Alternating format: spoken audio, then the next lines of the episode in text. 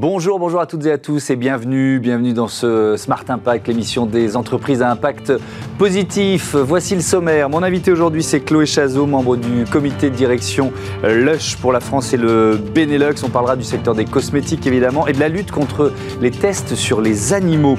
Le débat de Smart Impact, il porte sur les leviers, les actions mises en place euh, dans les banlieues, les quartiers populaires pour faire prendre conscience des enjeux de défense du climat et de la biodiversité. Et puis euh, dans Smart Ideas, vous découvrirez euh, Bail Jardin, euh, récoltant producteur de fruits, euh, de légumes frais, bio et français. Voilà pour les titres, on a 30 minutes pour les développer, c'est parti.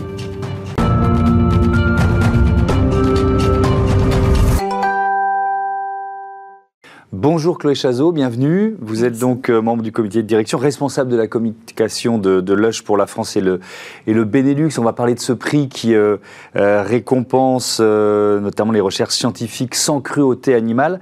Mais d'abord, je veux bien que vous nous présentiez Lush, c'est une entreprise anglaise, c'est ça, britannique? Une entreprise anglaise, une marque engagée qui a été créée par des fervents défenseurs de la cause animale en 95 et dont le but était de concevoir des cosmétiques, une alternative à la cosmétique traditionnelle, sans euh, pour autant euh, faire l'impasse sur les ressources naturelles et euh, sans cruauté animale.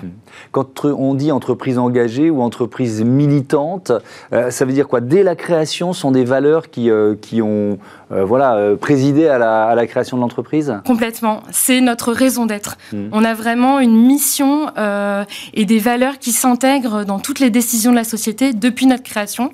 Euh, c'est ce qui nous guide quotidiennement. Mhm. Euh, avril 2022, vous fêtez euh, en ce mois d'avril plusieurs anniversaires, les, les 10 ans d'abord de ce prix Lush qui récompense scientifiques et, et militants. C'est quoi l'objectif de ce, de ce prix exactement? Alors l'objectif, c'est de soutenir les initiatives scientifiques et militantes qui vont permettre de d'œuvrer à un monde sans cruauté animale, sans expérimentation animale. C'est un prix qui existe depuis 10 ans, Mhm. euh, qui récompense chaque année euh, dans six catégories euh, des, des lauréats qui vont œuvrer, que ce soit au niveau du lobbying, euh, de la recherche, de la pédagogie, à, à, à- à supprimer Mhm. l'expérimentation animale. C'est très important, encore plus aujourd'hui où il y a de vraies menaces Ouais. sur les acquis. Si on fait le constat, chaque année, on estime que plus de 200 millions d'animaux environ sont utilisés dans les laboratoires d'expérimentation du, du monde entier. Mais, mais ce que je retiens avec euh, cette idée du, du prix, donc qui existe depuis une décennie, hein, je le rappelle, c'est que c'est pas si facile à trouver. Donc s'il faut stimuler la recherche, s'il faut stimuler le lobbying, s'il faut stimuler l'action des militants, c'est que spontanément, il y a tout un secteur qui s'est créé à partir de euh, l'expérimentation animale. Alors c'est notre mission, justement, Ouais. de montrer qu'il y a des méthodes alternatives qui existent. Euh, il faut les encourager.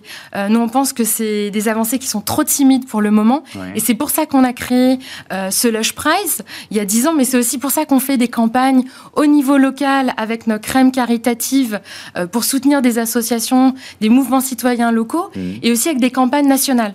On travaille avec euh, Human Society International pour mobiliser les communautés, euh, créer des initiatives citoyennes et euh, obliger la Commission européenne euh, à ne pas revenir sur la directive cosmétique et prendre des, voilà prendre acte de notre mobilisation. Parce que c'est pas gagné, c'est lobbying contre lobbying? Il y a une vraie euh, menace aujourd'hui Ouais. en Europe. Euh, il y a l'agence des produits euh, européenne des produits chimiques qui constamment demande de nouveaux tests sur des ingrédients cosmétiques, donc avec un recours des animaux, et ça met en péril bah, la directive cosmétique de 2013 qui permettait à l'Europe de devenir le premier marché mondial sans euh, expérimentation animale. Donc il y a un vrai enjeu de mobilisation euh, du grand public, euh, des médias. Euh, et, et on espère que ce sera un, acte, un, Ouais. un impact fort. C'est aussi pour ça que vous récompensez les actions de lobbying avec ce prix? Oui, complètement. On Quel- a besoin d'actionner tous les leviers Mhm. euh, pour faire avancer la cause. Euh, ces animaux, ils méritent bien mieux. Et euh, c'est un engagement qu'on a depuis notre création et qui doit être sans faille.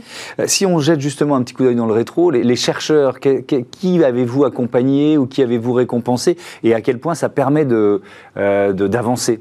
Alors, bah, on a le, prix formation 2013, mmh. qui est le laboratoire Accelerate, qui va euh, chercher à trouver des méthodes in vitro pour reproduire des cellules humaines. Euh, par exemple, un épiderme humain. Euh, qui est reproduit et nous on travaille avec ce laboratoire qui teste tous nos produits grâce à cet épiderme humain euh, et donc euh, qui permet d'avoir des résultats euh, scientifiquement fiables, mhm. sans cruauté animale, éthique. Il y a deux prix scientifiques, c'est ça? Il y en a un notamment pour les jeunes scientifiques? Alors exactement, il y a les jeunes chercheurs, il y a plusieurs catégories. Il y a les jeunes chercheurs parce qu'il faut motiver les lauréats à, nous présenter ces projets prometteurs. c'est une bourse qui permet de les soutenir et d'aller plus vite. On a aussi un prix spécial qui s'appelle le, prix euh, Black Box, qui est vraiment qui va récompenser euh, une initiative remarquable, euh, vraiment une avancée décisive. c'est un peu la, palme de notre prix. Ah, d'accord. Alors qui a remporté le Black Box? Je ne sais pas l'an dernier ou quel Black Box a été marquant? C'est tous les deux ans et, et, en fait c'est vraiment des initiatives qu'on a particulières. là je l'ai pas en mémoire, mais mais on a on travaille avec par exemple Brazil Network for Human Society, qu'on a récompensé euh, et qui a permis euh, d'avoir, euh, de, enfin, qui a permis d'avoir un effet lobby sur le gouvernement brésilien pour supprimer les expériences scientifiques dans les écoles. C'est ce type d'initiative qu'on va valoriser et qui a un vrai impact fort. Mmh. Autre anniversaire, je disais, vous fêtez plusieurs anniversaires en ce mois d'avril, les 15 ans de euh, votre crème caritative s'appelle Charity Pot. C'est quoi Charity Pot? Alors Charity Pot, c'est une crème caritative qui va permettre de soutenir des mouvements locaux éco-citoyens. Donc des petites structures, des associations qui vont euh, soutenir sur euh, trois piliers. Donc la préservation de l'environnement, la défense des droits humains et la protection des, des animaux. Aujourd'hui, ça fait 15 ans qu'on existe et on a permis de soutenir 13 300 associations euh, avec 72 millions d'euros qui ont été reversés c'est très important. Donc c'est important, puisqu'effectivement, là vous donnez un bilan euh, euh, en 15 ans, mais pour mm. l'année dernière, 2021, euh, une centaine de projets associatifs aidés avec près de 519 000 euros de, de dons reversés. c'est quel type d'association qui bénéficie de ces dons? Alors ça va être des, des petites structures qui n'ont pas forcément de visibilité ou de soutien et qu'on veut aider. on pense vraiment que des petites structures vont avoir une action sur le terrain. ça va être par exemple Pâte Blanche à Lyon euh, ça va être chaque mission France euh, ou euh, Animal Testing, avec qui on travaille des campagnes locales pour avoir un aspect concret et des actions qui vont être immédiates. Il y, a, un label qui existe pour informer les, consommateurs de l'absence de, de, tests sur les animaux pour créer des, cosmétiques? Oui, il y a des labels qui existent et euh, auxquels on peut se fier. Euh, les produits, il faut différencier. je pense qu'il y a une distinction à faire sur les produits qui sont véganes et les produits sans cruauté animale. Mhm. il faut se référer à des, labels qui sont édités par des associations comme PETA France, par exemple, mhm. et qui vont permettre aux, aux consommateurs d'être mieux informés sur la façon dont sont formulés et sont testés leurs produits. Il y a un label qui s'appelle Cruelty Free, c'est ça? Tout à fait. Euh, c'est quoi les critères pour l'obtenir? C'est vraiment zéro euh, expérimentation animale ou on en tolère une petite, euh, une petite partie? Non, non, il n'y a pas de tolérance. La tolérance, elle est zéro, elle est pour le bien-être animal.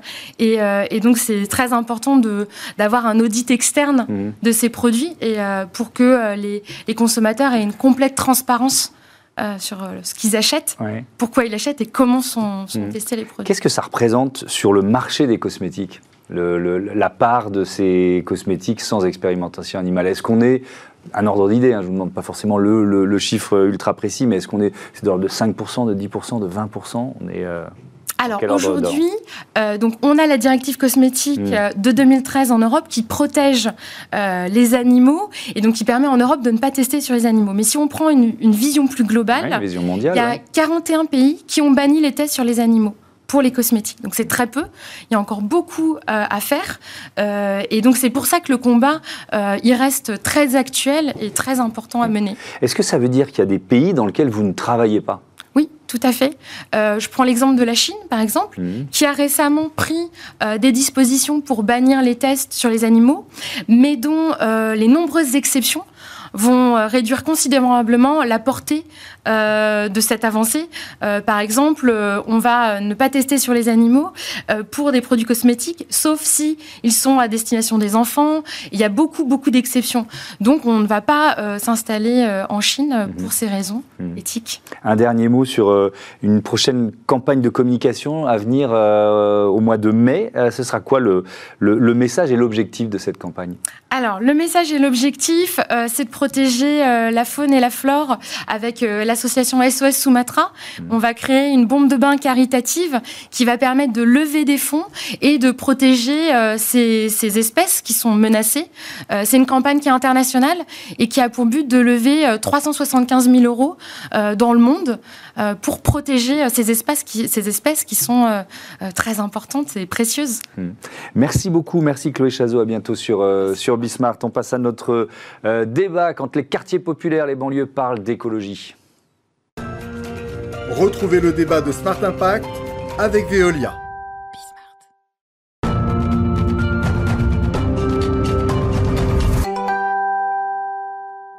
Et je vous présente tout de suite euh, mes invités pour euh, le débat de ce Smart Impact. Nadim Bell Lalahom, bonjour. Vous êtes designer numérique, euh, co-porte-parole de Diversidays. J'accueille également Teixir Grab, bonjour, chargé de campagne au mouvement et porte-parole d'Alternativa. Je commence avec vous. C'est quoi le mouvement? C'est une ONG, c'est ça? Le, Effectivement, le mouvement, c'est une ONG de mobilisation citoyenne, mmh. principalement sur des, sur des leviers digitaux. Donc, on donne en fait le pouvoir d'agir aux citoyens et aux citoyennes sur diverses thématiques qui vont de la démocratie à l'écologie, au féminisme, à l'antiracisme. Et notre, euh, notre objectif, c'est vraiment de pouvoir donner des moyens d'action aux gens mhm. pour qu'ils euh, se remobilisent et essayent d'agir sur, euh, sur des sujets assez concrets. Et Alternativa, c'est un mouvement citoyen, ça se rejoint d'une certaine façon Ça se rejoint un peu, c'est plus, c'est plus concentré sur la lutte pour le climat. Ça fait quatre ans que je milite maintenant à Alternativa et dont je suis porte-parole. Effectivement, c'est de la mobilisation citoyenne massive sur des enjeux écologiques. On organise beaucoup de marches pour le climat, d'actions euh, de désobéissance civile et aussi des projets euh, de lutte locale. Enfin, on, est en soutien aux luttes locales et on organise aussi des projets dans les, dans les quartiers populaires. Hmm. Euh, Nadim Bellalaum, votre métier, c'est designer numérique. Mais vous vous présentez comme un designer engagé. Pourquoi? Alors le, design c'est intéressant, il y a beaucoup de nouveaux métiers qui, qui ont émergé et le design on a l'habitude de le voir comme la construction d'un objet. Aujourd'hui, ça s'est décliné sur tout le, tout le pendant numérique mmh. et sur les services. Euh, le, mon métier, en fait, le nom exact, c'est designer d'expérience utilisateur. Mmh. L'objectif, c'est de créer des plateformes qui proposent des services et de les rendre simples, faciles d'utilisation et surtout utiles pour les personnes qui les utilisent. Et un exemple très concret, euh, j'ai travaillé au ministère de la Transition écologique mmh. et le projet qu'on m'avait confié, euh, qui était assez entrepreneurial, puisqu'on était une équipe de trois personnes, c'était de simplifier l'accès au financement public pour toutes les petites et les moyennes entreprises qui souhaitent faire leur transition écologique. Hmm. Et notre création, donc le, design qu'on a, qu'on a lancé, euh, a consisté à faire une recherche utilisateur et à la fin, on a abouti à un moteur de recherche et à des fiches de sensibilisation. Donc, en fait, aujourd'hui, le design, c'est un outil euh, qui est assez transverse et qui permet de, d'avoir de l'impact euh, mm. de proposer des services et des solutions qui soient utiles mm. et cohérentes avec les besoins des utilisateurs. Alors, vous êtes euh, également co-porte-parole de Diversidays. C'est quoi Diversidays Alors, Diversidays, c'est une association d'inclusion numérique qui a maintenant 4 ans. Euh, l'objectif de l'association, c'est de lutter contre un certain nombre d'inégalités ou d'obstacles. donc, on a différents programmes. Un programme entrepreneurial. L'objectif, c'est de faire émerger une nouvelle génération d'entrepreneurs, mm. notamment des entrepreneurs à impact dans le numérique et des entrepreneurs un peu différents de ceux qu'on a l'habitude de voir. Mhm. Donc on va aller chercher des entrepreneurs dans des zones rurales, dans des quartiers populaires de la ville. On va aller chercher des entrepreneurs qui ont peut-être qui sont plus âgés, qui ont des profils différents. Et l'objectif c'est de montrer que l'entrepreneuriat euh, peut avoir un visage différent de celui qu'on voit notamment dans la tech, mhm. qui est souvent très normé, euh, des personnes qui viennent de grandes écoles, euh, qui viennent des grandes villes, qui ont un peu les mêmes parcours, les mêmes bagages, les mêmes visages. Donc on essaie de faire émerger cette nouvelle génération d'entrepreneurs. Ouais. Teixir Grab, est-ce que il y, a des votre idée commune, c'est de d'aller chercher des, des publics, des, des personnalités, des populations qui se sentent parfois exclues des débats, notamment sur la transition écologique?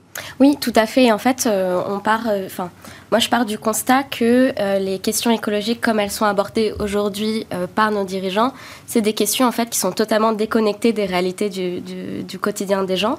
Et en fait, quand on prend la définition même de l'écologie, mmh. qui est oikos et logos, c'est vraiment l'étude de notre habitat, de notre environnement et comment en fait on fait pour vivre mieux.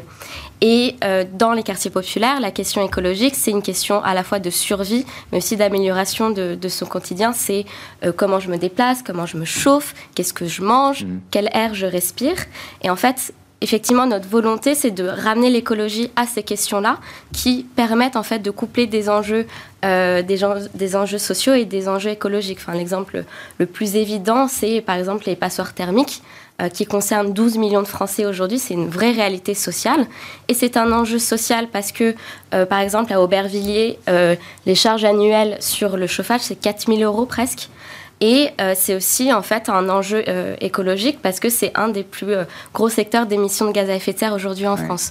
Donc notre idée, c'est vraiment de se dire comment notre écologie est inclusive, comment elle fait pour écarter personne autour de la table, euh, comment on fait en fait pour ramener à l'écologie à ce que hmm. ce que c'est vrai. C'est vrai aussi, vous l'avez évoqué, c'est vrai aussi des zones rurales. Quand, quand, on, quand on parle, on fait ici souvent un des grands discours sur euh, euh, le, la fin de l'autosolisme, le fait de ne pas être tout seul dans sa voiture, de passer à la voiture électrique, et si, et si, et si, à les transports en commun, sauf qu'il y a une réalité, c'est qu'il y a des Français qui ne peuvent pas se passer de voiture aujourd'hui.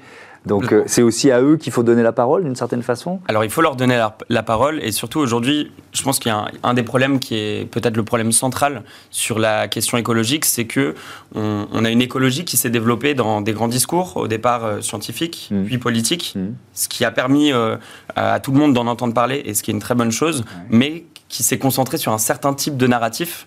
Euh, aujourd'hui, l'enjeu, c'est de développer ce narratif et de passer d'une écologie un peu des, des, grands discours à une écologie du quotidien. Mmh. Euh, et la, la, question que le, ce que vous pointez est, est, très intéressant et pour moi, c'est aussi le cœur du problème, c'est mmh. quand le narratif se développe autour de euh, il faut arrêter d'utiliser votre voiture, mmh. mais que les personnes vivent dans des quartiers populaires où ils n'ont pas le choix. On est issu, et, et, moi je l'ai vu au quotidien, le, le, sujet de devoir attendre un bus une demi-heure pour aller sur son lieu de travail ou son lieu d'habitation, en fait, c'est pas viable. Donc, évidemment, dans ces quartiers, dans les zones rurales, la première chose que font euh, les adolescents et euh, les jeunes adultes quand ils en ont l'opportunité, c'est de passer le permis mmh. et d'avoir une voiture, parce que la mobilité, c'est aussi la capacité à aller travailler, la, liberté. à étudier, c'est la liberté. Mmh. Donc, les discours de type il faut arrêter d'utiliser votre voiture ne fonctionnent pas. Mmh. Il faut plutôt se concentrer sur quelles sont les solutions qui sont effectives et qui peuvent fonctionner dans votre quotidien. Et alors, je reste avec vous. En quoi l'outil numérique peut être un accélérateur euh, d'inclusion et de transition en même temps Alors l'outil numérique aujourd'hui déjà il est, il est protéiforme. ultra vaste. Il y a énormément de choses euh, qui peuvent être faites. Mm. Euh, dans, les, dans les derniers exemples que j'ai vus qui étaient intéressants sur cette question du narratif, comme il faut changer ce narratif, mm. il faut euh, redonner la parole à des personnes de quartier populaire. il y a une web série sur YouTube qui est assez intéressante qui mm. s'appelle C'est chaud, qui a été faite avec des jeunes dans un quartier populaire à Montreuil, dans la cité des Boissières.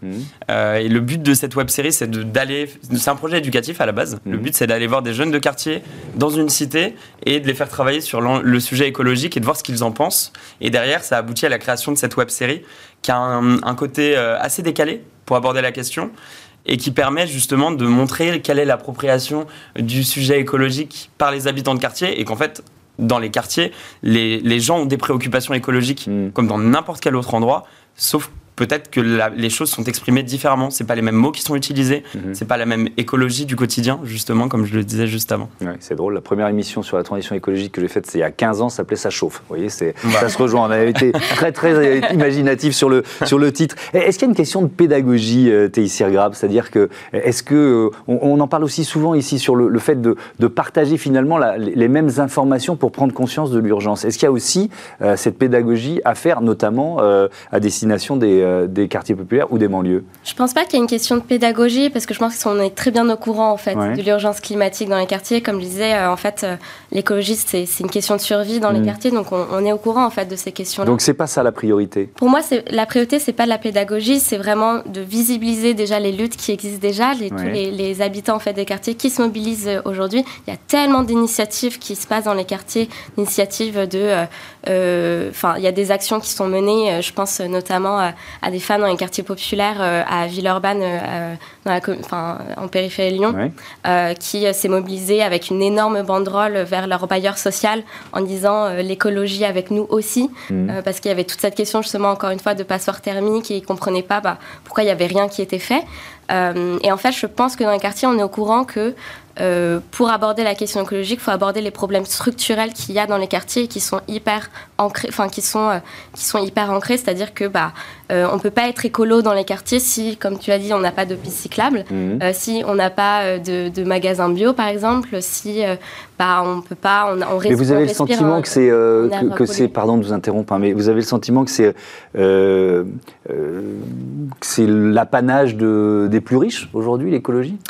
Je pense qu'il y a une volonté de faire en sorte que l'écologie soit l'apanage des plus riches, euh, parce qu'on ne veut pas aborder ces questions-là, justement. Il y a un peu, euh, il, y a, il y, a, des inégalités aujourd'hui à la fois environnementales et sociales euh, qui pourraient être, enfin, euh, qu'on pourrait résoudre via l'écologie, via des mesures hyper ambitieuses, mais qui demandent en fait un chantier immense de plusieurs dizaines d'années. Euh, mais on ne veut pas aborder ces questions-là, donc on reste dans une écologie un peu de confort, mhm. où, on, où, on, le fait pour déjà des personnes qui sont déjà privilégiées, donc des petites mesurettes en fait, sans toucher au confort des personnes les plus privilégiées. Mhm. et aujourd'hui, c'est un, c'est, un vrai sujet. Enfin, je veux dire, il y, y, a cette étude qui est très poignante de Emmanuel Vigneron, qui est un géographe, euh, qui a fait cette étude sur la ligne du RERB. Euh, donc qui va euh, des quartiers plus riches jusqu'à jusqu'à Saint-Denis et qui montre en fait que du jardin du Luxembourg à la plaine Saint-Denis, on a 15 minutes de trajet et on perd 6 ans d'espérance de vie. C'est énorme. Et donc et tout ça, en fait, dans les quartiers populaires, on est dans des doubles peines en fait. On a cette peine de pollution de l'air, de passoire thermique, de, de discrimination, de racisme.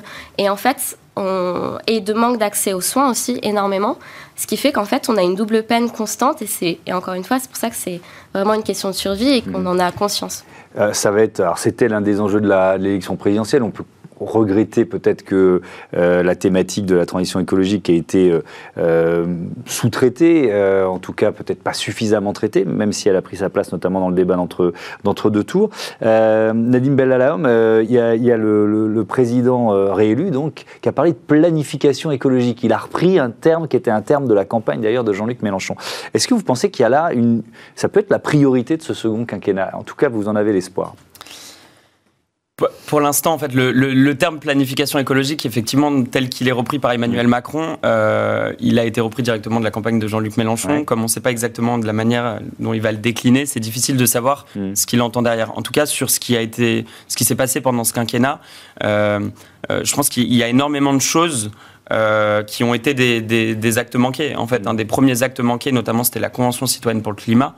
C'était l'opportunité, et c'est exactement un, point qui est transverse avec la question des quartiers populaires sur la question écologique et la question politique, c'est l'enjeu de redonner de la place aux citoyens, mmh. de redonner, euh, euh, de, reposer des questions aux citoyens, d'aller les voir, de, leur permettre de finalement s'impliquer dans la vie publique, euh, ce, qui, ce qui était l'objectif de la Convention citoyenne pour le climat, avec ce système de tirage au sort mmh. de plus de 100 citoyens, qui finalement n'a pas abouti à des résultats, puisque la majorité des, des mesures, quand on regarde dans le détail, ce qui s'est passé, c'est que la majorité des mesures ont été réécrites, euh, les paramètres ont été changés. Et finalement, tout le travail qui a été réalisé par ces citoyens tirés, au sort mmh. a perdu de sa substance. Donc, pour la première fois, en tout cas de, manière euh, aussi euh, massive et sur un enjeu qui était sur, sur un enjeu de transition écologique au sein d'une mesure gouvernementale, on donne la parole aux citoyens pour finalement derrière euh, avoir cette forme de trahison. Hmm. Et dans une des associations euh, dans laquelle je suis, qui s'appelle la Rencontre des Justices, on a fait un travail de terrain avec notamment euh, un ensemble de militants sur les questions écologiques, antiracistes, discrimination, et on a rencontré à plusieurs reprises ces, citoyens tirés au sort. Hmm. Et aujourd'hui, ils considèrent les mots qu'ils utilisent, c'est ce sujet de trahison. On leur a donné. Hmm. on leur a donné la parole pour finalement ne rien réaliser derrière. Merci beaucoup, merci à tous les deux. C'est l'heure de Smart Ideas. Ça vous dit un jus de légumes?